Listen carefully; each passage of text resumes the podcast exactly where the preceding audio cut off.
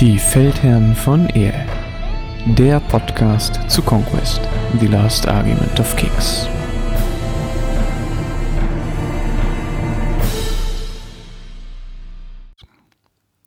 Hallo und herzlich willkommen bei den Feldherren von Ehe. Heute wieder mit dem Konrad und mir, Redbeard. Hallo, Konrad. Hallöchen.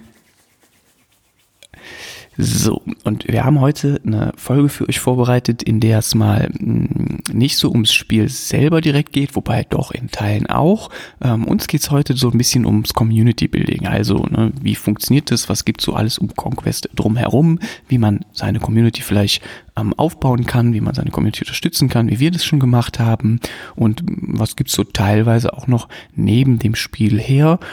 Und ich glaube, was aber so ein wichtiger Anfang ist, wie kommt man überhaupt gut ins Spiel rein? Also wenn ihr Leute kennt und ihr wollt denen das Spiel nahebringen, was sind so gute Möglichkeiten, ähm, die ihr nutzen könnt? Was sind so Dinge, auf die ihr hinweisen könnt oder die ihr einbinden könnt?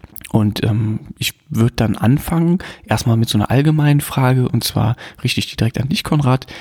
Wie machst du das gerne? Also wenn du jetzt zum Beispiel, du bist ja vor einiger Zeit umgezogen und musstest dann vielleicht auch so ein bisschen Neustart für eine Conquest-Community machen. Ähm, was sind so Dinge, die bei dir gut geklappt haben? Wie begeisterst du Leute für das Spiel? Ja, ich hatte da ähm, unfreiwilligerweise ein wenig äh, mehr Übung als vielleicht üblich. Ähm, dadurch, dass ich zuerst in Frankfurt eine Community aufgebaut habe, ähm, da in unserem lokalen Tabletop-Club und ähm, auch ein bisschen in einem Ladengeschäft und dann zusätzlich, nachdem ich hier nach Freiburg gezogen bin, durfte ich hier nochmal komplett von Null anfangen, wobei hier dann auch noch gar keiner das Spiel irgendwie auf dem Schirm hatte. Ähm, bei beiden habe ich festgestellt, ein neues Spiel reinzubringen in eine Community ist ähm, sehr schwer. Es kommt immer drauf an. Es, gab, also, es gibt, glaube ich, in jeder Community Menschen, die recht schnell für ein System begeisterbar, ähm, begeisterbar sind. Aber das Problem ist da, die sind dann meistens auch schnell wieder weg. Ne? Das heißt, man hat, äh, keine Ahnung, werden manchmal so Tabletop-Schmetterlinge genannt, äh, schon mögliche Ausdrücke dafür schon gekannt. Das heißt, die hat man dann recht früh. Äh, kann man mal ein paar Demospiele machen, aber das Problem für eine, für eine gute funktionierende Community ist halt, dass man eigentlich langfristig Spiele braucht. Ich habe immer erstmal in der lokalen Spielergruppe angefangen, ähm, einfach mal mit den Leuten, mit denen ich sowieso gerne selber viel spiele oder sowieso schon gespielt habe, weil da kennt man die Leute schon, man weiß vielleicht auch, wie man es ein bisschen angehen kann und ähm, es fällt einem jetzt auch nicht schwer, das jetzt, sage ich jetzt mal, besonders irgendwie irgendwo einzuflechten. Ne? Also wenn man zum Beispiel in den Laden geht, extra dafür oder irgendwelche Termine da aufsetzt und äh, Demo-Tage gibt, dann ist das ja immer noch mal ein anderer Aufwand, als wenn man einfach seinen sage ich jetzt mal, Spieleabend dann dafür benutzt und einfach mal mit Leuten dann halt ähm, ja, sein aktuelles Lieblingsspiel dann spielt. So, das ist so mal ganz Top-Level, was ich von meiner Seite aus mache. Wie machst du das denn? Ähm, das ist bei mir ganz ähnlich. Das ist jetzt nicht irgendwie viel anders. Ich würde auch sagen, ähm, so in einem Club oder in so einem Verein oder sowas, wenn man sowas hat, da zu starten, ist fast der beste Ansatzpunkt, weil man dann, wie du schon sagst, nicht diesen Aufwand hat, in irgendeinem Laden irgendwelche Events zu organisieren und dann damit den Leuten sich abzustimmen.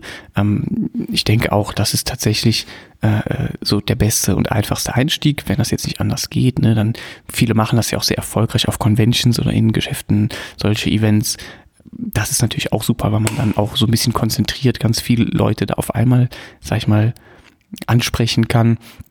Und ansonsten habe ich aber die Erfahrung gemacht, dass so kleine Demospiele super oft total ähm, viel Begeisterung auslösen, weil die Leute halt die Grundmechaniken kennenlernen und auch die, das, das finde ich zumindest, die Stärken vom System so ein bisschen nochmal einschmelzen und zu so fokussieren.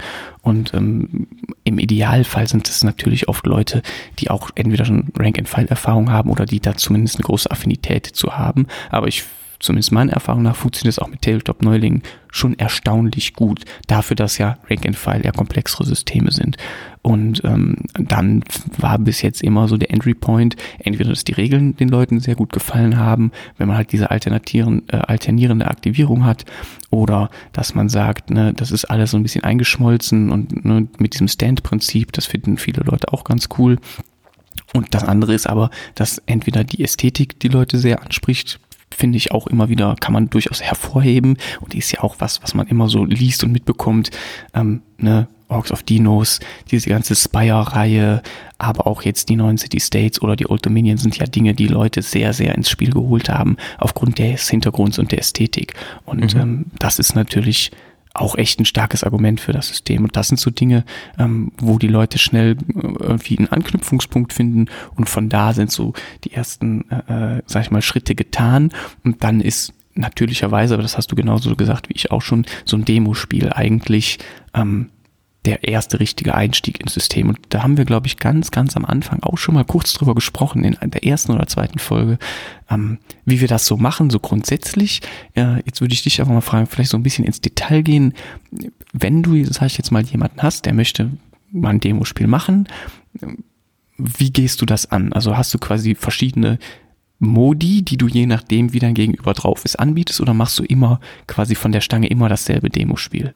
Also ich habe da eigentlich mittlerweile, ähm, ich habe da viel rumprobiert, aber habe da mittlerweile eigentlich so ein bisschen so mein Go-To, ähm, sagen wir mal, definiert. Ähm, ich benutze dann in den allermeisten Fällen mittlerweile eine kleinere Matte, also eine 4 auf 4 Matte, ähm, pack einfach eine Zone in die Mitte. Ähm, also einfach eine der großen 9 Zoll ähm, äh, Zonen, sage auch den Leuten, dass halt darüber gepunktet wird, also quasi müssen sie sich reinstellen ähm, und ähm, dann punkten sie, wer mehr drinne hat. Das ist ein Szenario, das ist recht einfach verständlich, dann auch ein bisschen Gelände hinzu und dann ist eigentlich so die Platte an sich schon fertig, weil ähm, das zeigt dann ähm, ganz gut die, ähm, die Möglichkeiten, die man in Conquest hat, auch dass man zur Seite reinkommt, ähm, kann man dann zum Beispiel auch mal demonstrieren, dass das sinnvoll ist. Ähm, man zwingt die Leute so ein bisschen dazu, auch ähm, nach vorne zu kommen und zeigt ihnen auch, dass das Spiel nicht über, nicht einfach nur über Töten gewonnen wird, sondern tatsächlich einfach über Siegpunkte.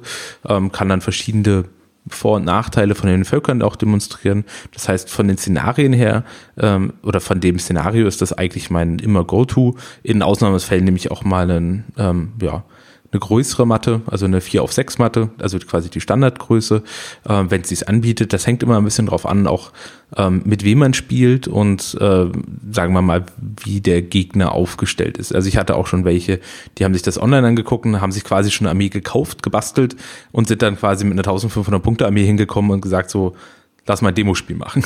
also insofern, das ist natürlich dann eine recht spezielle, aber tatsächlich gar nicht so seltene Variante, die ich jetzt äh, hier häufiger hatte.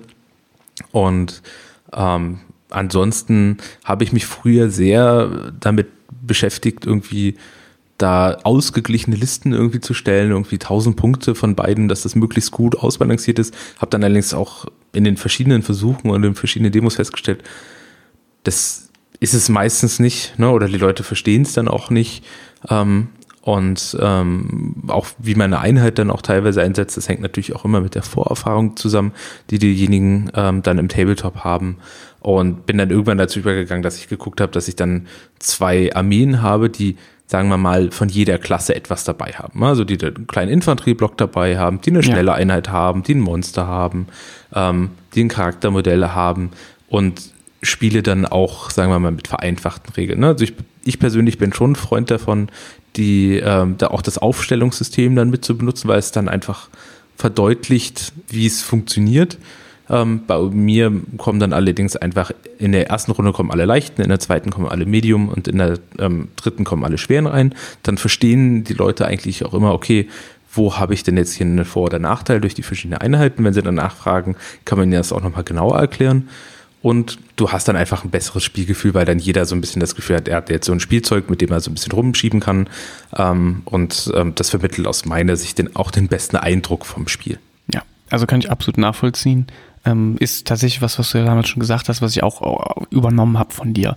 Gerade für so Einstiegs- und Demospiele halte ich das ganz ähnlich. Ich finde auch das mit den Listen sehr schwierig, wobei ich tatsächlich so ein bisschen, äh, dann fragte ich das, also ich habe so ein bisschen ähm, zwei verschiedene Herangehensweise, weil ich unterscheide zwischen Leuten, die wirklich komplett neu im Hobby auch sind, also die auch kaum oder gar keine Tabletop-Erfahrung haben.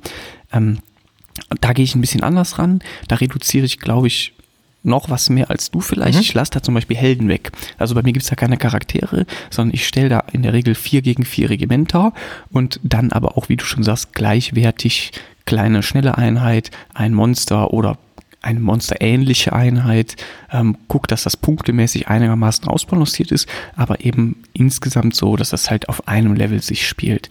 Ähm, dann reduziere ich da massiv an Ausrüstungsoptionen, das gibt es eigentlich fast gar nicht. Das Einzige, was ich mache, ich gucke, dass jede Seite ein Draw-Event hat, einfach damit diese Mechanik auch vorhanden ist.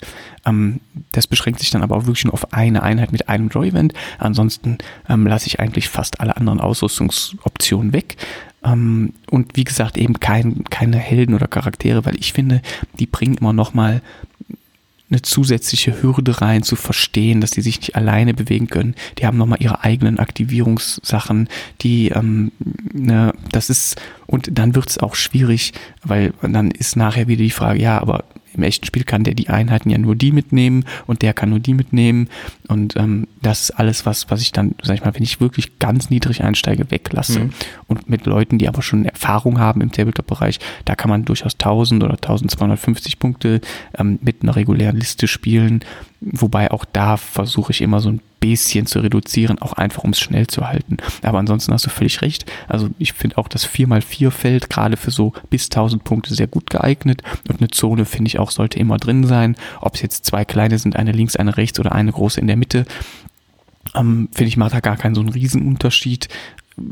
Aber die Leute müssen sich halt bewegen und am Ende muss man ja sagen, das Spiel wird über diese Siegpunkte entschieden in der Regel. Dementsprechend ähm, ist das total sinnvoll, diesen, diesen Weg so zu wählen. Und ich habe auch tatsächlich festgestellt, dass wenn man das so ein bisschen runterbricht und den Leuten vorher, sag ich mal, sich so 10, 15 Minuten Zeit nimmt und so die Basics erklärt und den Rest dann während des Spiels, dass sich diese Demospiele auch meistens gut in einer Stunde machen lassen, Vorsicht bei mir aber wirklich in dieser stark reduzierten Version mit 4 gegen 4 Regimenter. Klar, mal 90 Minuten, mal 60 kommt auch doch auf die Vorerfahrung an und manchmal auch auf die Affinität. Manche Leute ne, verstehen es nach einem erklären, andere Leute haben halt weniger Zugang zu diesen Dingen, brauchen da etwas länger, ähm, aber oft ist das Interesse ja groß und dann finde ich das auch voll okay, wenn einer drei oder viermal fragt. Das finde ich, glaube ich, eine der wichtigsten Sachen als Demogeber muss man echt immer Geduld mitbringen. Also seid geduldig mit den Leuten, mhm. ne, wenn die interessiert sind. Und lieber ist das, die fragen viermal dasselbe, das finde ich vollkommen in Ordnung, als äh, dass die sich nicht trauen oder irgendwie einfach irgendwas machen. Und also, ne, das ist ja oft nicht der Fall, aber Geduld ist, glaube ich, eine der wichtigsten Sachen. Absolut. Und also ich würde auch gucken, ne, also ich frage dann auch zum Beispiel bei einer Demo, je nachdem auch natürlich in welchem Kontext, frage ich dann auch einfach mal, wie viel Zeit haben die Leute. Ähm, ne, also ich habe jetzt ja. zum Beispiel einen Laden, wo ich dann einfach gesagt habe, so hier, ich habe Stundenslots, Ne, dann muss das dann halt in der Stunde dann in Anführungszeichen durchgeprügelt werden. Ähm, wobei ich dann festgestellt habe, dass sich dann auch irgendwann die Leute sich zusammengerottet haben und dann zu zweit ähm, quasi der eine dann einfach fließend eingestiegen ist, meint halt so hier, du machst jetzt das da, ich das da und dann haben die sich da eigentlich alle selbst schon abgesprochen. Das fand ich auch sehr cool. Und da ist, glaube ich, einfach, äh, braucht man einfach ein Gefühl und einfach ein bisschen Übung dafür. Ne? Das ist auch kein, braucht man auch keine Scheu haben. Ne? Ich habe Leute dann auch bei dem, äh, bei so Demos gehabt, die haben gefühlt das Regelbuch schon einmal vorher gefressen gefressen und haben dann sehr spezifische Fragen dann schon gestellt, wo ich mir dachte so, ja, okay. Ja. Ich dachte, ich gebe jetzt hier die Demo, aber du hast offensichtlich alles schon gelesen. Ähm, und äh, die können das, es gibt ja auch Menschen, die können so ein Regelbuch einmal lesen und es dir dann gefühlt einfach Wort für Wort einfach direkt wiedergeben. Äh, ich gehöre leider nicht dazu, das heißt, ich muss da immer ein paar Mal lesen. Und ähm, da muss man sich dann einfach auch ein bisschen flexibel drauf einstellen. Und auch ganz wichtig, das ist auch einfach immer ein schöner Tag für einen selbst. Also für mich zumindest, ich verbringe dann einfach einen Tag mit meinem Hobby, versuche neue Leute dafür zu begeistern, was natürlich für mich im Endeffekt auch heißt mehr Mitspieler, was auch immer gut ist. Ja. ja, genau so sehe ich das halt auch. Also ne, bei mir ist es ja auch so losgegangen, dass ich mir die Grundbox geholt habe unter der Prämisse, ich stelle mir die beiden Grundbox-Armeen in den Schrank. Ich habe damals noch diesen Deal bekommen, Grundbox plus für jede Seite noch ein extra Regiment. Mhm. Habe ich vier Regimente und einen Held auf jeder Seite. Das stelle ich mir so in den Schrank und dann kann ich das rausholen und mit Freunden spielen, die auch nicht viel mit Conquest so, oder Tabletop generell zu tun haben. Mhm. Und das hat auch sehr gut geklappt. Und das hat halt so gut geklappt, dass ich mehr Lust auf das System bekommen habe. Und dann habe ich halt Leute im Club angefixt und dann habe ich zum Beispiel dem Rübezahl eine Demo gegeben und da wär, der war auch direkt komplett angefixt. Und ähm, ne, dann von da aus ist das immer weiter gewachsen. Und es ist halt total cool, weil die Leute sich dann halt auch einfach gegenseitig teilweise bei uns angesteckt haben. Das ist jetzt gerade in der letzten Zeit, das habe ich eben im Vorgespräch schon erzählt, ähm, im Moment stecken sich bei uns total viele Leute gegenseitig an. Das ist total cool zu sehen. So die WhatsApp-Gruppe wächst immer weiter. So auf den Abenden sind immer mehr Leute und das ist, das ist super und es funktioniert auch total gut.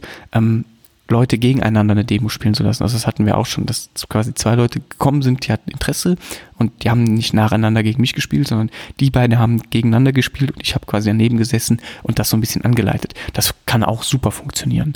Also ne, ist jetzt vielleicht nichts für komplette Neueinsteiger ins Hobby, aber wenn du schon mal vorher Leute hattest, die andere Systeme gespielt haben und wenn es nur 40k oder AOS oder ein System ist, das halt anders funktioniert, aber die grundlegenden Mechaniken im Tabletop ähneln sich ja doch, dann, dann kann das super gut klappen. Also kann ich auch nur wärmstens empfehlen. Äh, die Leute kommen da sehr gut mit zurecht und das äh, die waren auch total begeistert und haben dann auch, sind auch beide direkt dann ins System eingestiegen. Mhm. Also es ist, ist wirklich cool. Ja. Und nur zur Vollständigkeit, es gibt ähm, auf der Seite von Parabellum einen offiziellen Demo-Guide, also wie man eigentlich nach Parabellum seine Demo geben sollte ähm, wenn man auch zum Beispiel Teil des Vanguard-Programms ist, da kommen wir später nochmal dazu.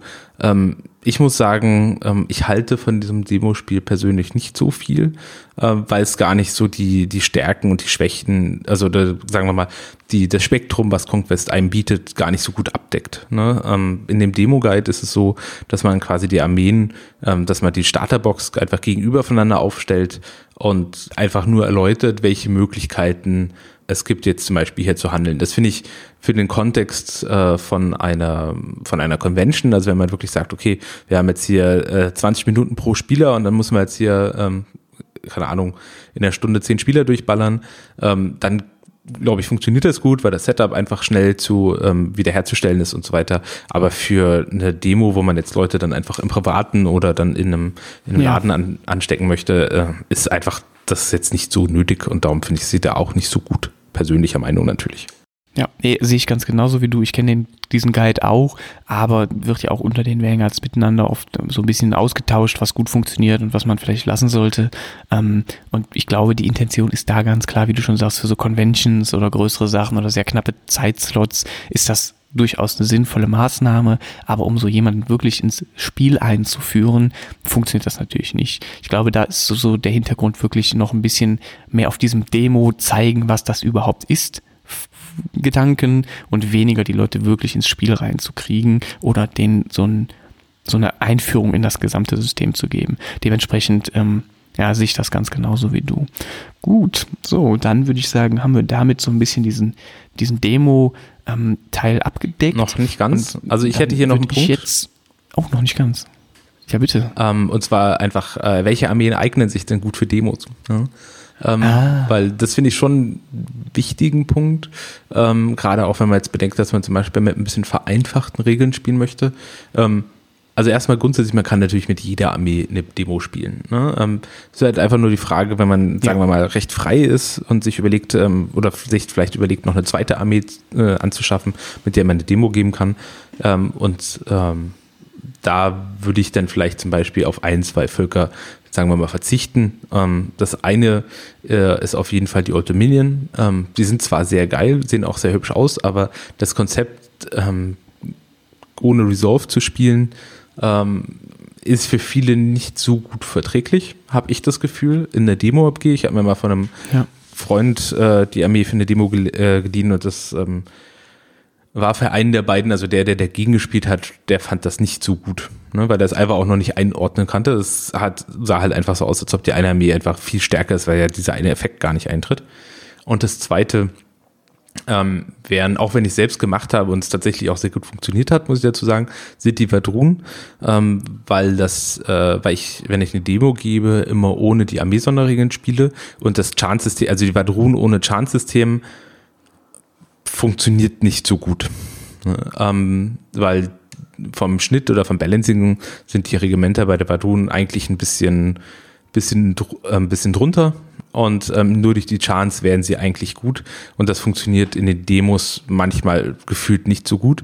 Wobei ich sagen muss, dass es ähm, durch die Figuren selbst hervorragend geklappt hat. Also die Leute waren alle begeistert, wollten immer die Dinos ja. spielen ähm, und denen war dann auch egal, dass sie verloren haben ne? oder warum sie verloren haben. Sie fanden es einfach geil, daher ist das so ein bisschen ambivalent, die Aussage. Ja, also ich, ich verstehe, was du meinst. Das ist tatsächlich was, wo ich auch schon ein paar Mal drüber nachgedacht habe. Ähm, ich sehe das ganz ähnlich. Old Dominion sind ohne die Resolve-Mechanik natürlich sehr stark in so einem Demo-Setting.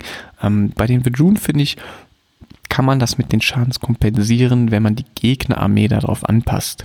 Also, ne, wenn du jetzt natürlich dann bei den Vedrunen halt, sag ich mal, eine kleine Demo-Armee stellst und gegen 100 Kingdom, dann solltest du da vielleicht nicht die Ashen Dawn einpacken, sondern dann reichen halt auch die ähm, normalen Household Knights. Ja, absolut. Ne, und dann muss man gucken, ob man dann, wenn man da jetzt nicht mit perfekt austarierter Liste spielt, dann gibt's da halt einen Stand mehr bei den Vedrunen punktemäßig, 50 Punkte mehr oder so. Mhm. Und dann kann man da versuchen, das so ein bisschen auszutarieren. Ich finde, das geht durchaus, aber grundsätzlich fehlt denen dann natürlich über deren Chant-Mechanik ein sehr wichtiges Element. Ähm, ich würde das vielleicht noch so ein bisschen um Spire ergänzen, die ja auch sehr auf ihre Biomancies und Pheromancies und auf so Dinge wie ähm, das Pheromantic Override vom Lineage Highborn angewiesen sind, ähm, genauso wie auf die ähm, verschiedenen auch Sonderregeln wie Burnout oder äh, Superior Creations. Wenn man da, sag ich mal, auch vielleicht noch zwei Stands Force Grown Drones mehr einpackt, also acht statt sechs, ne, dann kann man dadurch vielleicht einen Ausgleich schaffen und das ein bisschen, ja, sag ich mal, besser austariert gestalten. Aber das sind auch oft Sachen, die gar nicht so wahnsinnig wichtig sind. Bei Old Dominion, da kann ich den Frust so ein bisschen verstehen. Wenn Resolve fehlt, fehlt wirklich ein wichtiger Teil des Spiels. Ähm, bei allen anderen Völkern, finde ich, ähm, hält sich das aber in Grenzen, weil man immer noch was machen kann mhm. und das so ein bisschen, bisschen austarieren kann. Ja, Dementsprechend aber trotzdem wichtiger Punkt. Ne? Ja. Sehe ich, seh ich tatsächlich ganz ähnlich, ja. Und vielleicht auch, ähm, auch wenn ich da selbst keine besonders äh, gutes Vorbild dafür bin, aber äh, Farbe auf den Demo-Armeen hilft auch enorm. Das sieht einfach besser aus. Immer. Ja, auch von Weitem. Ja, das ähm, finde ich auch. Das nur mal so. Also muss, soll, muss kein Kunststück werden ähm, und äh, muss jetzt nicht irgendwo äh, irgendwie ein Vitrinmodell alles sein, aber einfach Farbe auf den Modellen hilft einfach unfassbar viel das macht so viel aus. Und auch Bases, also Base-Gestaltung, ähm, so ein bisschen Gras drauf, paar Steine, das macht schon unglaublich viel aus und es sieht halt dann auch einfach gut aus, auch in dem Maßstab. Ich finde, das ist auch was, was oft so Blickfang ist. Es wirkt halt alles ähm, recht groß und viel und imposant, dadurch, dass der Maßstab was größer ist und bemalt tritt das alles nochmal sehr viel mehr in den Vordergrund. Also da hast du völlig recht. Ähm, das macht einfach noch eine Ecke mehr Spaß, obwohl das Spiel ja sich auch mit unbemalten Figuren gut spielt und das auch vollkommen auch, dass alle dürfen mit unbemalten Figuren spielen, so viel sie wollen. Aber für Demos, um Leute ins Spiel reinzuziehen, hilft das ungemein. Da gebe ich dir völlig recht. Ja, dann als äh, Punkt, äh, ja, vielleicht noch ein kleiner Tipp, wenn man mit Läden spricht, ob man da Demos geben kann. Ähm, plant das im Voraus mit denen. Ähm, häufig, also macht es für sie Sinn, zum Beispiel dann auch ähm, schon mal Sachen bei Parabellum bestellt zu haben. Ähm, einfach damit sie dann, falls ja. Leute dann auch interessiert sind, dass sie natürlich dann nicht aus dem Laden rauslaufen und dann irgendwann online bestellen, weil sie es ja nicht kriegen, dann die Leute möchten dann vielleicht auch gerne einfach direkt kaufen, so dass es sich für den Laden dann auch lohnt. Ähm, redet dann mit den Leuten, ähm, denkt immer dran, die meisten Spielegeschäfte leiden nicht unter allzu viel Freizeit, also zumindest nicht die ich kenne. Ähm, das heißt, da muss man auch ein bisschen Verständnis haben, dass die dann nicht in, in der Woche oder in zwei Wochen alles direkt ready haben sondern ja auch ein bisschen gucken müssen, wie ist denn der Plan, ähm, wann sind denn welche Events, wann würde es denn gut passen. Ähm, habt ihr jetzt mit zwei Läden auch schon sehr unterschiedliche, aber eigentlich immer positive Erfahrungen gemacht, dass die Leute dann auch ähm, ja das ähm, gut annehmen ne? und da auch selbst begeistert für sind. Ja. Und habt Geduld. Das ist wirklich, ähm, ich habe hier, als ich in Freiburg angefangen habe, habe ich ähm, recht früh äh, bei uns im Club natürlich angefangen, da haben jetzt auch einige angefangen. Wir sind gar nicht so ein großer Club, da ist da auch, sage ich mal, das Potenzial auch ähm, nicht so gewaltig. Hab dann da auch ähm, im Laden angefangen, äh, Demos zu geben. Und ich saß bei den meinen ersten zwei Demotagen, die ich äh, hatte, ähm, irgendwie wusste es keiner. Ähm, saß ich wirklich alleine da jeweils. Ne? Ich habe, glaube ich, dann jeweils eine Demo gegeben und die war eigentlich auch vorher schon extra dafür auch angesetzt. Und bei meinem dritten Demotag, ich weiß nicht, irgendwie haben wir es dann besser hingekriegt, dass die Leute es wussten. Da habe ich quasi den gesamten Tag durch Demos gegeben und hatte dann noch drei Anfragen, dass ich dann dort bitte nochmal zeitnah kommen kann. Also man musste auch wirklich ein bisschen Geduld mitbringen und das dann alle zwei Monate, alle drei Monate mal anbringen. Und ich habe dann hier quasi nach einem Jahr etwa einen Durchbruch geschafft. Ne? Und wir hatten das am Anfang im Gespräch auch schon mal so ein bisschen, ähm, hattest du das ja jetzt gerade mit deinem Freundeskreis oder mit dem ähm, WhatsApp-Gruppe da erwähnt.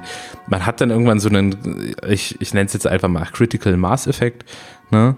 Ähm, wenn du mal genug Spiele erreicht hast, dass sich das so von alleine trägt und dann von alleine ausbreitet, dann hast du es eigentlich geschafft. Ne? Das sind meistens in meiner Erfahrung so fünf bis sechs regelmäßige Spiele wenn man die in der Community hat, ähm, dann trägt sich das Spiel dann irgendwann von alleine. Und bis dahin muss man einfach gucken, dass man da am Ball bleibt und ähm, das immer wieder pusht und spielt. Ne, also ich habe dann auch zum Beispiel hier in meinem ersten Jahr in Freiburg habe ich fast nichts anderes jede Woche gespielt. Ne, aber es war mir natürlich auch wichtig und war auch, ja, wollte das Spiel halt natürlich hier auch etablieren. Ja. Uh, gut Job auf jeden Fall an dich. Ähm, ich kenne den Effekt und ich würde auch sagen, dass ich fünf bis sechs Leute, die wirklich regelmäßig spielen, das heißt meistens, dass man die doppelte Anzahl Leute quasi in der Gruppe hat, die das Spiel besitzen und wenn davon die Hälfte regelmäßig spielt, dann ist das schon sehr gut. Aber ähm, ja, sehe ich, äh, kann ich absolut nachvollziehen. Ähm, ist, ist wirklich so. Geduld ist da ganz wichtig. Und ob man es jetzt im Laden, im Club, wo auch immer macht, ähm, ne, nehmt euch das langfristig vor. Das ist nichts, was man innerhalb weniger Wochen irgendwie so komplett etabliert hat. Ähm, das kann auch ein bisschen dauern, bis es dann irgendwann zündet. Ja. Und, und seid nicht demotiviert. Wenn es dann aber einmal zündet, Ne, genau, und ihr seid nicht demotiviert und wenn es dann einmal zündet, dann funktioniert es meistens sehr gut. Also wir haben jetzt, wie gesagt, bei uns im Moment echt so explosionsartiges Wachstum, ähm, wo wir total happy auch drüber sind. Und da habe ich auch dann nur noch begrenzt viel mit zu tun. Das hat sich wirklich dann von alleine verbreitet, the good word. Also ne, klar, der Marco, der Rübezahl hat da auch äh, äh, viel mitgeholfen und dann aber hat sich das von da aus einfach immer weiter gesponnen und dann hat das seine Kreise gezogen.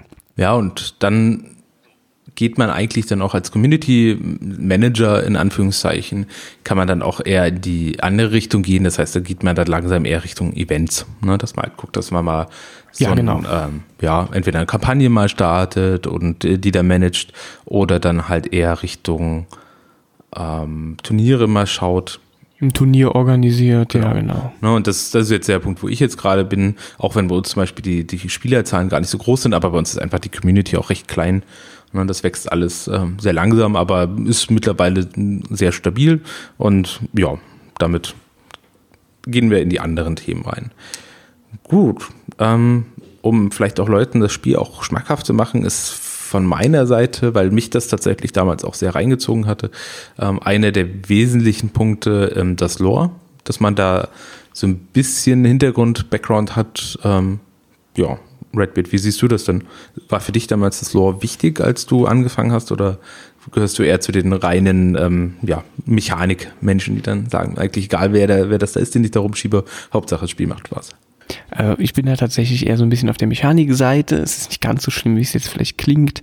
Ähm, aber ich finde tatsächlich, das Spiel hebt sich vor allem durch seine Spielweise hervor, für mich zumindest. Und die, Lore ist dann aber, sag ich mal, noch so das Sahnehäubchen oben drauf, mhm. weil die halt auch wirklich sehr einzigartig ist. Ähm, ich aber tatsächlich ähm, da nicht so übermäßig viel Zeit investiert habe, damals mich überall einzulesen, sondern das Spiel stand für mich schon deutlich im Vordergrund und so über die Jahre habe ich dann auch nach und nach da was aufgeholt. Ähm, ich finde, da hat sich auch das Ganze wirklich sehr gut entwickelt und ist auf einem gesunden Weg und so peu à peu baut sich da so eine Welt auf. Die ist natürlich noch nicht so komplett geschlossen wie andere große Welten das sind, aber die haben ja auch dann meistens eine deutlich längere Laufzeit und ähm, auch wenn Parabellum sich wirklich sehr gut entwickelt, ist es immer noch recht klein klein alles, ähm, firmenmäßig. Dementsprechend ne, ist das ist auf jeden Fall äh, deutlich hervorzuheben und Leute, die, sage ich mal, das ist ja das Schöne auch an Conquest, Leute, die eher auf dieser Seite des Spiels veranlagt sind, finden da wirklich oder können da sehr viel dran finden und ähm, da auch eine sehr einzigartige Lore, sag ich mal, ja, haben und die sie dann ins Spiel zieht und die, die, die aber das Spiel noch so ein bisschen mehr im Vordergrund sehen und die Mechaniken, wie du sagst, die finden da eben auch einen Ansatzpunkt. Und ähm, das finde ich total super. Und ansonsten ähm, kann man, was die Lore angeht, halt auch total gut auf die Website von Parabellum verweisen. Da findet man ja wahnsinnig viel. Ähm, ich glaube, der aller, allergrößte Teil ist komplett frei zugänglich. Äh, jetzt korrigiere mich, wenn ich falsch liege, aber das Einzige, was nicht so leicht zu bekommen ist, ist dieses alte Kampagnenbuch. Ich glaube, das hat auch einen sehr großen Lore-Anteil und da sind teilweise auch Sachen, die ähm, nicht online sind.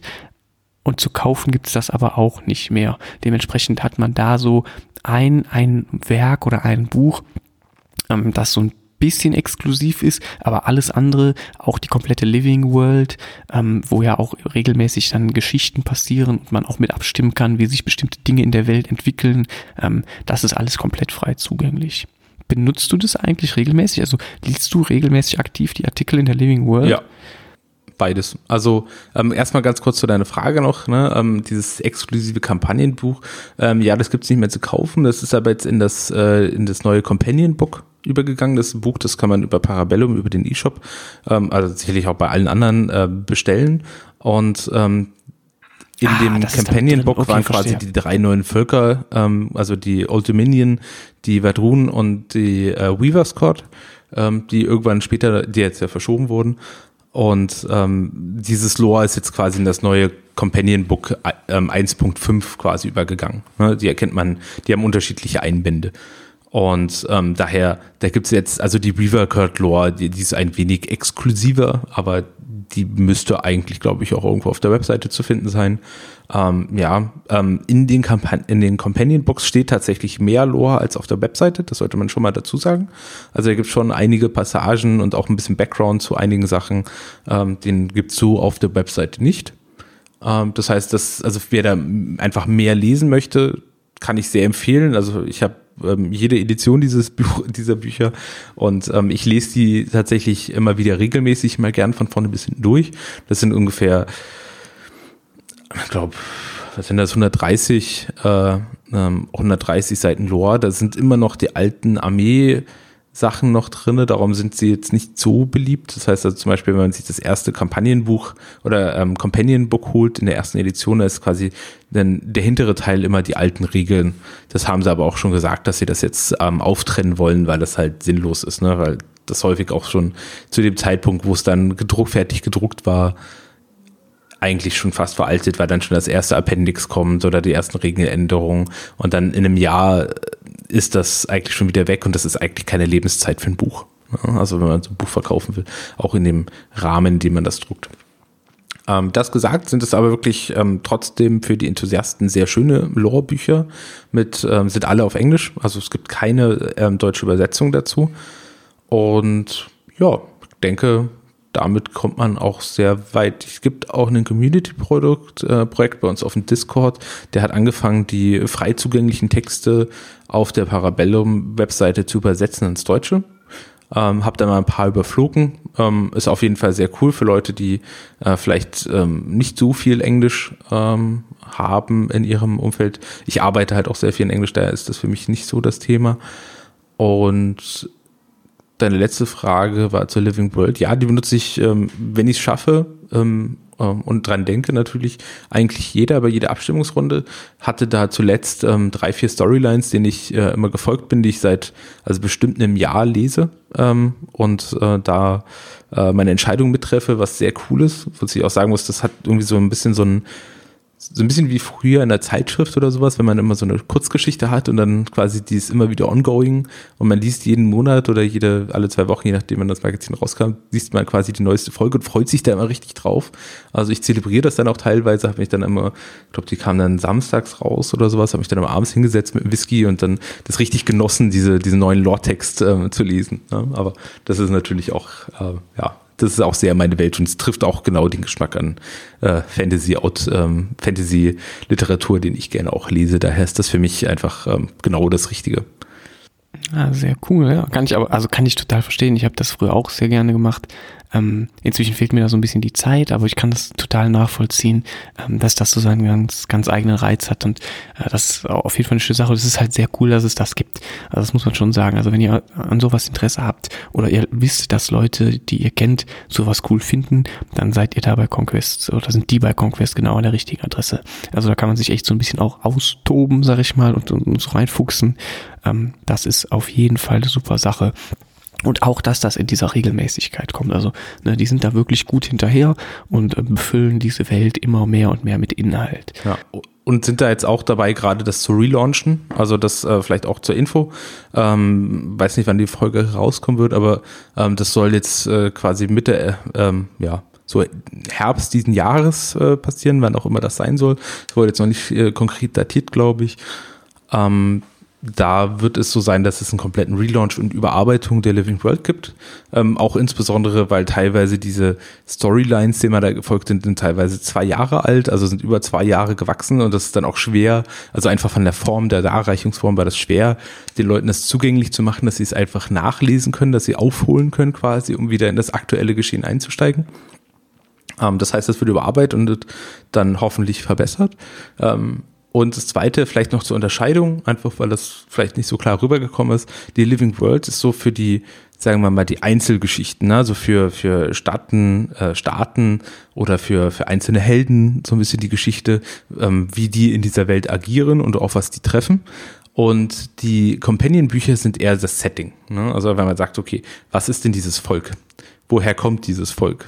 Ähm, was gibt's denn in dem Background von äh, quasi, wie ist die Entstehungsgeschichte oder die, der Entstehungsmythos von Ea? Ähm, was gab's denn vielleicht noch im Hintergrund, was man noch gar nicht so, sagen wir mal, bei den einzelnen Völkern äh, noch gar nicht so klar geworden ist äh, oder noch so rausgetreten ist? Ähm, ja, das vielleicht mal so als, als Background noch dazu sehr gut erklärt auf jeden Fall. Also da ne, gibt wirklich viel und ähm, ihr merkt schon, ne, da wird zum einen geht es ganz ins Detail mit Kurzgeschichten zu Charakteren, es gibt aber auch natürlich Hintergrund zur gesamten Welt und ähm, wie gesagt, das wird immer weiter und weiter ausgebaut und ähm, ist auf jeden Fall ein Faktor, von dem ich auch weiß, dass er bei uns in der Gruppe einige Leute ins System gezogen hat. Also ist einfach ähm, echt, echt cool. Ja. So, jetzt wo wir eben schon darüber gesprochen haben, so dass die regelmäßig auch diese Inhalte ähm, und, und die Welt weiterbauen, ähm, ist es tatsächlich bei Conquest auch so, dass es insgesamt so ein, so ein Update-Zyklus gibt. Also ne, nicht nur der Inhalt, also der Hintergrund wird regelmäßig geupdatet und weiter ausgebaut, sondern auch das Spiel selbst. Ähm, bis jetzt hatten wir ja tatsächlich auch schon einzelne Folgen, die sich wirklich nur um Updates gedreht haben. Zweimal, glaube ich, sogar schon. Und äh, allein daran, dass es uns noch nicht so lange gibt und wir schon zwei solcher Folgen gemerkt haben, merkt ihr ja, dass es ähm, recht regelmäßig größere Update gibt. Ähm, meistens wird das so ein bisschen aufgeteilt. Es gibt, oder auch aus meiner Sicht ist es immer wichtig, ein bisschen zu unterscheiden. Es gibt ein Regelupdate, die die Armeelisten betrifft, also die einzelnen Völker und Fertigkeiten, die die Einheiten haben. Und dann gibt es Regelupdates, die das System als allgemeines System betreffen. Und ähm, ich finde, da macht bei beiden Aspekten Parabellum inzwischen einen deutlich besseren Job. Mhm. Ähm, es ist regelmäßig, es ist nachvollziehbar und ähm, viele Dinge werden halt auch angegangen, die aus der Community rückgemeldet werden. Das finde ich tatsächlich ist eine wirklich wichtige Sache. Ähm, die müssen natürlich nicht wie das Fähnchen im Wind sich bei jeder Rückmeldung direkt danach richten, weil dann kannst du es auch lassen, ne, weil jede Woche findet irgendjemand irgendwas anderes imbalanced darum geht's gar nicht, sondern es geht oft um so grundsätzliche Dinge, Formulierung von Grundregeln, ähm, Verständlichkeit von, sag ich mal, verschachtelten Regelmechaniken, da Klarheit zu verschaffen. Und ich finde, das ist tatsächlich auch was, was man durchaus Leuten, die neu ins System kommen, sagen kann und wo man auch seine Community, sage ich mal, immer wieder darauf hinweisen kann, ja, auch wenn das jetzt im Moment unklar ist, das ist von mir persönlich als Vanguard vielleicht sogar schon an Parabellum rückgemeldet und die Game Designer, die in diesen Chats auch sind, die haben rückgemeldet, das steht auf deren Liste und im nächsten Update wird das höchstwahrscheinlich berücksichtigt und dann auch verbessert. Und das ist mir zumindest in den letzten zwei Jahren schon regelmäßig passiert, dass ich wirklich genau das so gesagt habe zu bestimmten Dingen und das dann auch eingetreten ist. Das ist für die Leute natürlich total befriedigend, wenn die das Gefühl haben, oder nicht nur das Gefühl haben, wenn die wissen, es gibt so eine Art, natürlich über einen kleinen Umweg, aber es gibt einen direkten Draht dahin. Und wenn mein Vanguard oder mein Community Manager mir sagt, das wissen wir, das ist auf dem Schirm, dann wird da auch was dran gemacht. Natürlich kennen wir auch nicht vorab alle Kleinigkeiten und alle Änderungen, aber trotzdem ist das total befriedigend und cool für die Leute. Die haben sich dann teilweise, also ich weiß, dass die sich teilweise wirklich richtig gefreut haben, dass das dann genauso auch gemacht wurde oder dass das halt berücksichtigt wurde. Und ähm, das finde ich ist eine Sache, die Parabellum wirklich sehr gut macht. Natürlich treffen die auch nicht immer ins Schwarze mit allen Regeln und ähm, natürlich sind manche Sachen clunky oder vielleicht auch nicht immer ganz verständlich geschrieben, aber grundsätzlich ist man da wirklich auf dem aufsteigenden Wind und es verbessert sich stetig, ist zumindest mein Gefühl. Jetzt weiß ich nicht, wie du das siehst. Ähm, ich hoffe mal, dass du ähnliche Erfahrungen gemacht hast. Absolut. Also ähm, es gibt eine, eine ähm, es gibt einen neuen Prozess, sage ich mal, ähm, wie das jetzt äh, gehandelt wird, weil das war früher von Seiten Parabellum nicht ganz so eindeutig äh, weil sie gesagt haben, so hier, schreibt's ins internale Discord-Forum und äh, dann wird ein Vanguard oder wird irgendjemand wird euch dann die Frage beantworten und dann passt das ja. Ähm, das hat sich jetzt auch mit wachsenden Community äh, natürlich rausgestellt, dass das nicht funktioniert, allein schon weil Discord zumindest auch in der Form, wie es auf dem internationalen Discord betrieben wird, nicht dafür geeignet ist.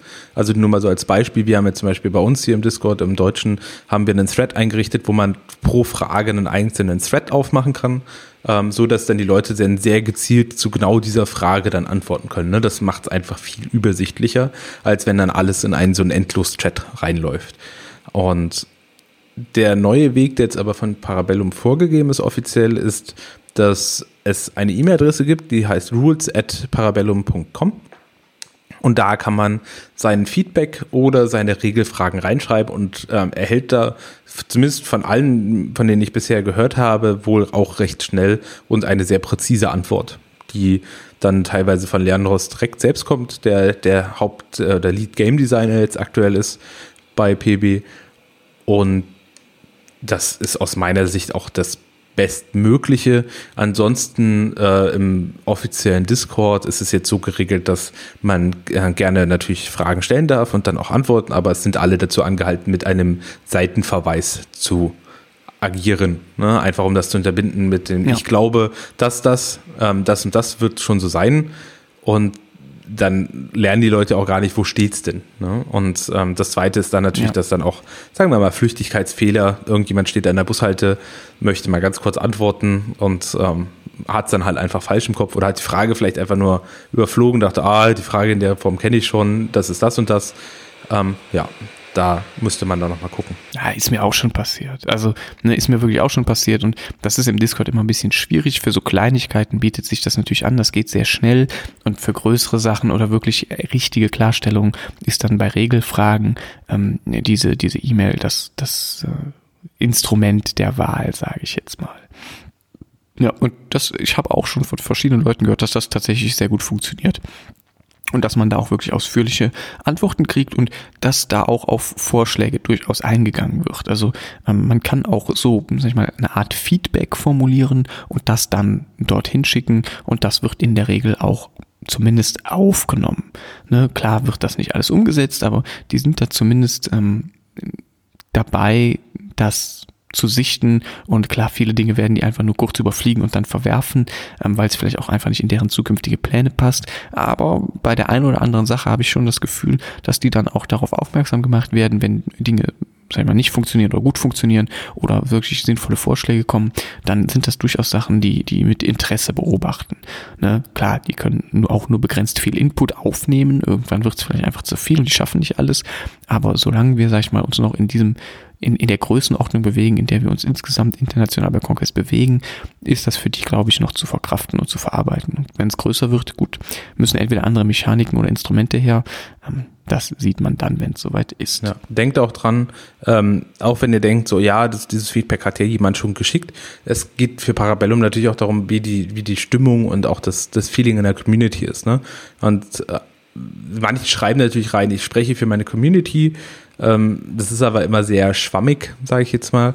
Ähm, das heißt, da wäre es vielleicht auch ähm, trotzdem auch immer wichtig, wenn ihr sagt, so, hey, mir gefällt das auch nicht.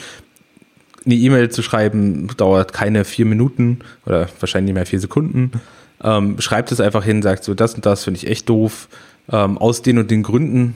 Also bitte immer mit Begründung, einfach nur finde ich doof, ist immer damit kann keiner was anfangen. Ja, das ist ey, ein schlechtes also, Feedback. Das ist eine Meinung, die genau, muss. Ne? Das ist kein Feedback, das ist einfach eine Meinung, sehr gut. Und ähm, da das einfach mit hinschreiben und dann kriegt der da ähm, einfach damit auch Parabellum da das ein Gefühl dafür kriegt, wie viele Leute sind das denn? Ist das eine Einzelmeinung oder ist das jetzt eine Stimmung in der ganzen Community? Und ähm, wir erleben das momentan auch, da haben wir auch schon ein paar Mal mit Wenger drüber diskutiert, dass die Amerikaner natürlich sehr präsent sind, einfach weil sie auch viel größer sind. Also es ist einfach, bei denen sind auch die, die Tabletop-Clubs alles immer direkt viel größer, weil die alle eine Scheune irgendwo rumstehen haben. Ähm, ja, ist einfach so, ne? Wenn du dir da so ein Demo-Event anguckst Ja, ja, und ist so. guckst, da denkst du so, was ist das für eine Halle? Ne? Das ist bei uns hier eine Festhalle. Da hat irgendeiner, ja, Abschalt hier hinten im Garten stehen. Alles klar. Danke. Hätte ich auch gern. Ähm, aber da ist es äh, einfach so, dass die etwa natürlich aktuell sehr viel präsenter sind. Und äh, darum ist es auch wichtig, dass wir aus der deutschen Szene da ein wenig auch mitzeigen. Was mir bei deinen Ausführungen gerade ein bisschen zu kurz kommen, gekommen ist, ehrlich gesagt, ist so ein bisschen der, der Update-Zyklus, der ähm, angedacht ist seitens Parabellum. Da ist es so, dass die das so nicht, meines Wissens nicht offiziell kommuniziert wurde, aber ähm, wie es aktuell aussieht, ist es, dass es immer zwei Updates gibt im Jahr. Ähm, Im Frühjahr, beziehungsweise das ist doch meistens Frühjahr, ist es so, dass äh, die größeren Updates kommen, die, ähm, sagen wir mal, das generelle, äh, die generelle Mechanik recht, äh, teilweise recht deutlich angeht. Das ist in den letzten Jahren insbesondere dadurch gekommen, dass jedes Mal neues Volk erschienen ist und natürlich nicht nur das neue Volk die Goodies bekommt, sondern dann vielleicht Regeländerungen oder neue Sonderregeln Einzug erhalten, die dann auch auf andere Völker teilweise verteilt wurden. Was ich auch eine ganz gute Praxis finde, weil dadurch nicht nur immer das neueste Volk das äh, schöne Bling Bling hat, ähm, sondern ähm, auch alle anderen Völker immer wieder aktualisiert werden. Und im Herbst, ähm, ich glaube, das ist meistens oder soll so um die GenCon passieren. Das heißt, es müsste jetzt für uns bald ähm, entweder jetzt gerade passiert sein schon oder jetzt bald dann passieren. Ähm, gibt es ein Balancing-Update, wo dann einfach Regeländerungsanpassungen kommen. Und sie haben jetzt auch gesagt, dass in den letzten Jahren wurden in den beiden Patches relativ große Umstütze oder teilweise große Änderungen auch ähm, herbeigeführt, insbesondere was das Missionsziele ähm, oder die Szenarien anging. Und sie möchten es jetzt eigentlich, ähm, sagen wir mal, ein bisschen kleiner iterieren und dann äh, quasi solche großen Änderungen da mit neuen Völkern machen und äh, Balancing-Updates dann halt quasi in, mit den Szenarien dann zur GenCon. So, nur so als grobe Richtlinie, weil das natürlich auch für viele neue Spieler eine relevante Frage ist. Muss ich mir da jetzt alle fünf Monate ein neues Buch kaufen? Wie häufig passiert das? Ähm, Leute, die vielleicht nur einmal im Monat spielen, die wollen dann auch nicht alle, alle sechs Wochen äh, neue Regeln lernen. Ist dann auch anstrengend, macht dann auch keinen Spaß. Das heißt, ähm, ja, das hat sich eigentlich mittlerweile ganz gut beruhigt. Ähm, gab auch Feedback dazu aus der Community, weil wir hatten mal eine Zeit, wo es dann vier bis sechs Mal im Jahr Regeländerungen gab. Da haben dann auch ganz viele gesagt, ey, das ist einfach zu viel. Wir verstehen, dass ihr da gerade sehr viel dran arbeiten wollt, aber das ist einfach für die Community nicht verkraftbar, weil dann kommst du halt hin und sagst ja, ich habe meine Armeeliste, oh, das ist noch die alte, ähm, jetzt muss ja alles wieder neu ändern. Und das ist äh, im Se- Sechs-Wochen-Rhythmus war das einfach zu much. Ja, die Frequenz war auf jeden Fall ein bisschen zu hoch, das stimmt. Ähm, ja, ich habe mich da ein bisschen zurückgehalten, weil das ähm, angedacht ist, glaube ich, aber halt, wie du schon selber sagst, meines Wissens nach auch keine offizielle Aussage zu gibt. Ähm, die GenCon ist meistens Anfang August. Ähm, meines Wissens nach immer nach der GenCon fangen die dann an, daran zu arbeiten und dann für den Herbst. Also, dass das so halbjährlich ist und ja, diese Aufteilung, einmal Grundmechaniken, Wobei ja auch im letzten Frühjahr nicht nur die Grundmechaniken angegangen worden sind, sondern auch ein großes Armee-Update kam. Also dementsprechend ne, ungefähr zweimal im Jahr und, und dann halt so grob die Aufteilung, wie du gesagt hast. Ähm, das ist tatsächlich so. Und damit sind wir eigentlich auch schon voll im Thema Balancing drin. Ähm, diese Updates dienen ja auch oft dazu, so das Gleichgewicht zwischen bestimmten Fraktionen wiederherzustellen. Ähm, ich gehe da jetzt einfach mal vorweg, ich bin eigentlich im Moment mit dem Balancing vom Spiel sehr zufrieden und das ist auch das, was ich den Leuten sage.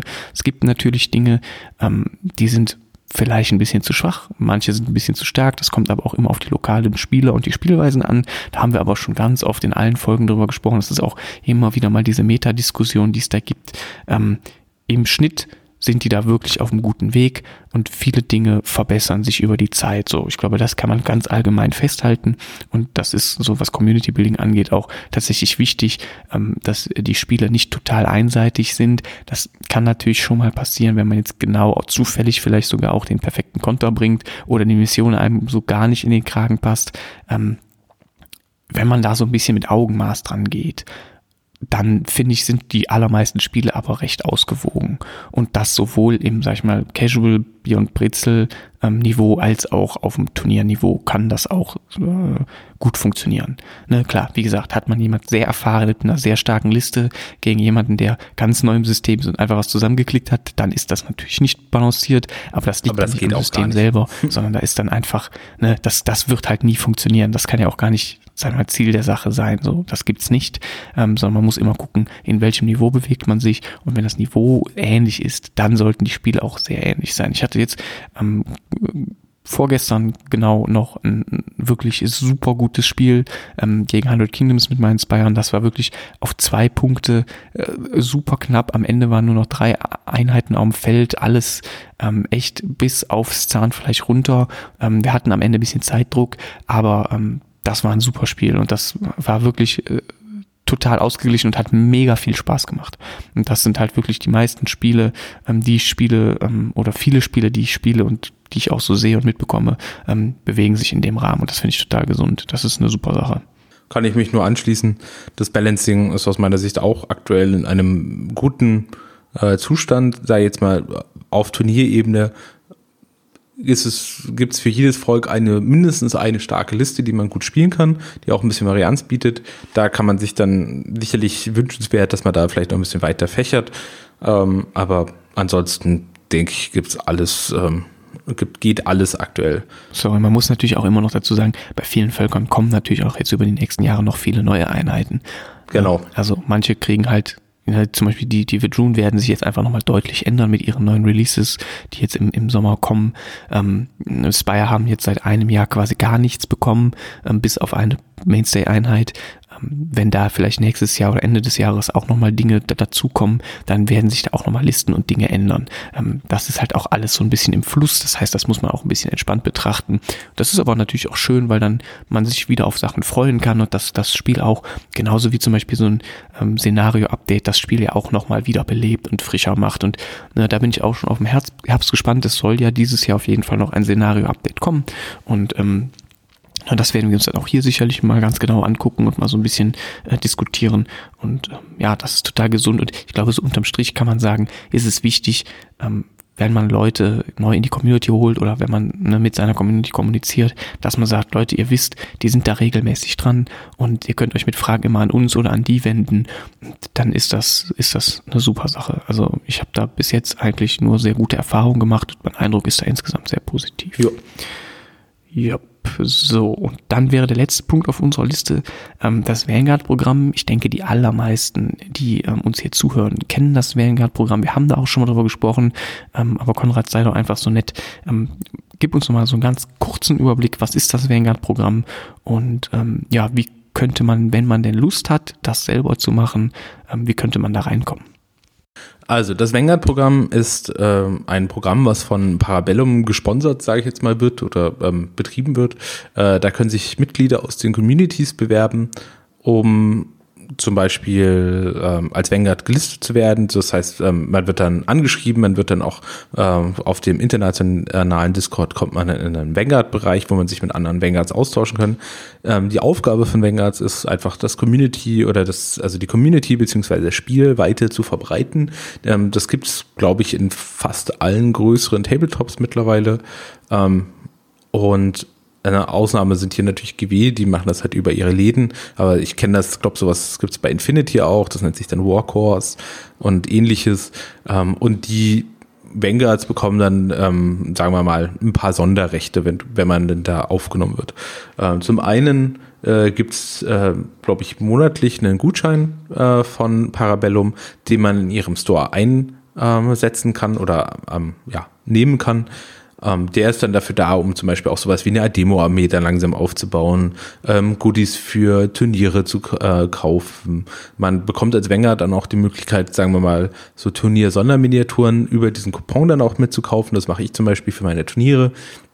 Das heißt, ähm, dann habe ich über den Rahmen, über den Zeitraum von drei Monaten oder sowas, äh, gucke ich, dass ich mir da so ein Preispool dann zusammen äh, zusammenklöppel.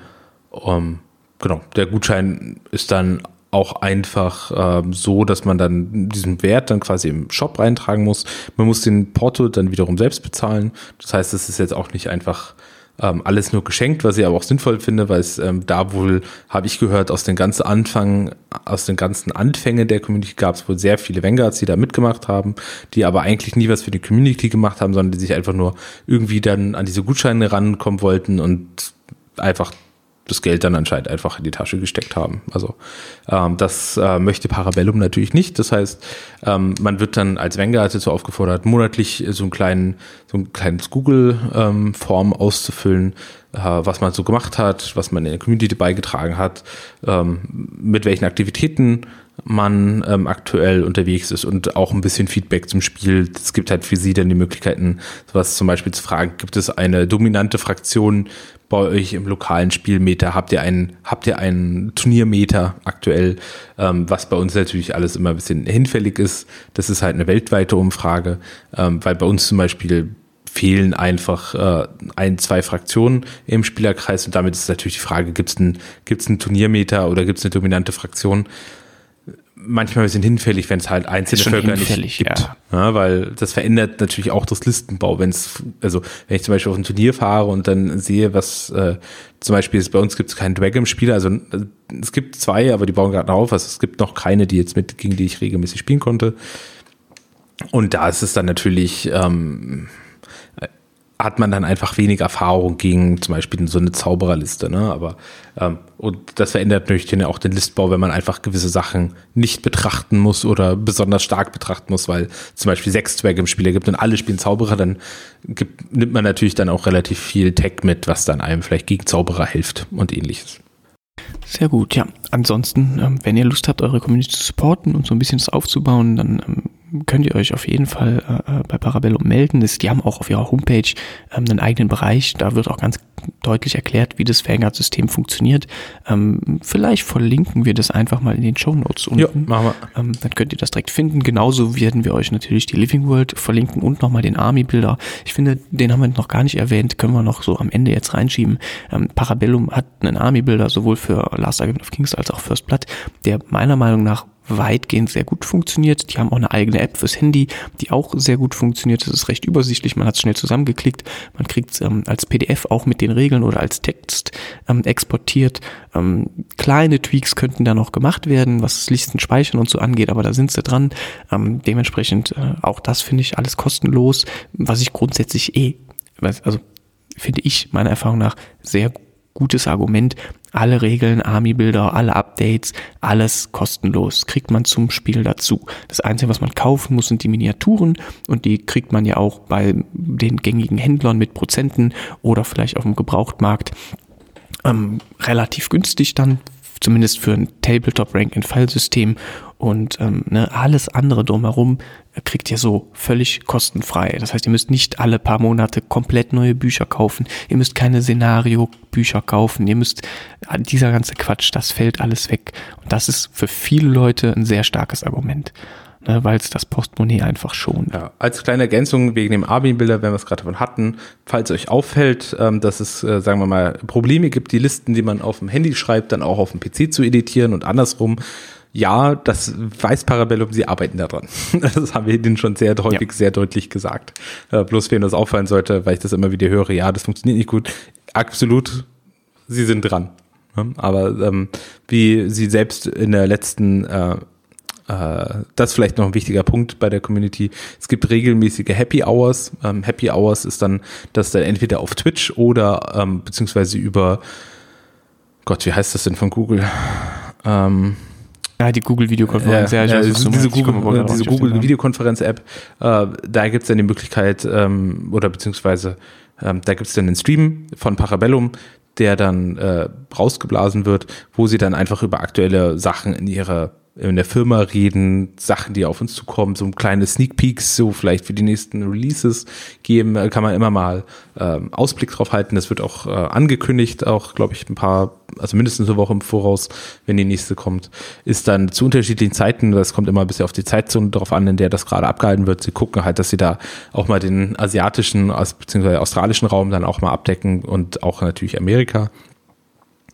Und da haben sie auch schon durchblicken lassen, dass sie dass es wohl so ein IT-Projekt äh, durchzuziehen doch etwas komplexer ist, als sie sich das vorgestellt haben. Ja, ähm, was ich ja. gut Ja, ich glaube, da sind die ein bisschen, also da haben die, das haben die ein bisschen unterschätzt und ne, haben die auch schon zugegeben, ist aber auch sympathische Kommunikation und sie sind dran. Ich denke, das wird dann auch bei Zeiten gelöst werden. Und ich glaube, die Happy Hour ist so alle zwei bis drei Monate. Ja. Also es ist jetzt nicht, dass das so ein wöchentliches Ding ist, sondern äh, das ist alle zwei bis drei Monate. Und ähm, ja, die kann man auch meistens im Nachhinein dann nochmal auf YouTube oder auf Twitch oder wo auch immer, genau. dann, wo sie hochgeladen werden, ähm, sich anschauen. Also man kommt da in der Regel immer noch mal dran. Super. Ja, dann äh, haben wir jetzt auch die Stunde schon wieder voll. Und ähm, ich würde sagen, hast du noch irgendwelche größeren Punkte zu ergänzen? Nö. I'm fine. Äh, vielleicht ganz kurze Gut. Werbung noch für, für, für mein Turnier. Also ich mache im Oktober mache ich ein großes Conquest-Turnier. Ähm, the more the merrier. Würde mich freuen, wenn äh, sich viele Leute anmelden. Ähm, aktuell füllt sich langsam die Liste, also nicht nur der Voranmeldung, sondern auch der Leute, die bezahlt haben. Das habe ich jetzt vor einer Weile geöffnet. Ähm, das heißt, also die Plätze werden, sind glaube ich jetzt langsam, Hälfte ist glaube ich langsam weg nicht vergessen. Ah, sehr gut. Ähm, ja, es gibt auch ein tolles Community-Event, wie ich reserviere auch einen Tisch, sowohl für den Abend davor als auch für den Tag des Turniers, ähm, damit wir danach alle gemeinsam auch essen gehen können. Es gibt lecker Schnitzel. Das gab letztes Jahr gab, kam das so gut an, dass äh, ich verpflichtet wurde, bitte entsprechend zu reservieren äh, für das nächste Turnier. Sehr gut, macht das auf jeden Fall. Also wenn ihr Lust habt, ne, guckt da auf T3, äh, Tabletop-Turniere, findet ihr über Google ganz einfach, da kann man sich anmelden. Ansonsten bei allen Fragen gerne im Discord direkt melden. Ihr findet uns in den üblichen Kanälen, sowohl im deutschen als auch im internationalen, ähm, den Konrad als Drist und mich als Redbeard. Ähm, sucht uns einfach auf. Ihr könnt aber auch alle anderen fragen, die werden euch dann sicherlich hilfreich zur Seite stehen. Super. Ja, dann würde ich sagen, war es das heute von uns. Vielen Dank, dass ihr dran geblieben seid.